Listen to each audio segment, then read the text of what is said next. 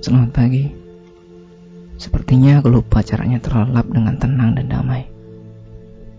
Malam selalu menjadi waktu untuk pikiranku terbang bebas, keluar mengawang, pergi jauh sampai melewati ruang dan waktu.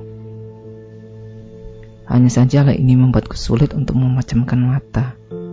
Kalaupun terpejam, pikiran masih di sana, di tempat yang jauh dengan hingar-bingar warna yang menyilaukan sulit.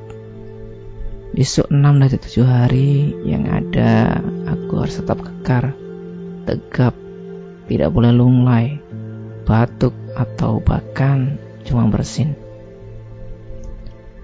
Bukan sebuah aturan, hanya saja cuma keadaan di mana sesuatu yang tak terlihat bisa dianggap ada pada orang itu. Kemudian menjadi alasan yang cukup membuat orang itu pulang dan terkurung dalam ketakutan serta bayangan kematian. Hal itulah yang membuatku ingin waktu antara malam ini dan besok bisa lebih lama. Oh, wahai makhluk Tuhan yang membuat semua ini jadi tidak karuan. Bisakah kau segera hilang, pergi, dan lenyap dari bumi ini?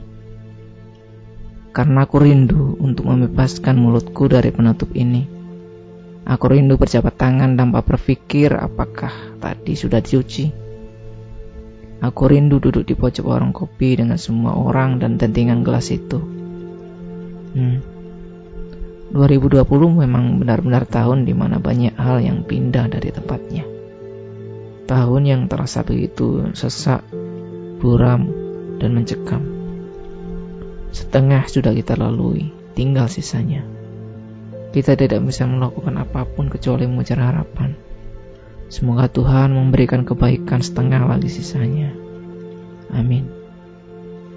Dan ya, selamat pagi.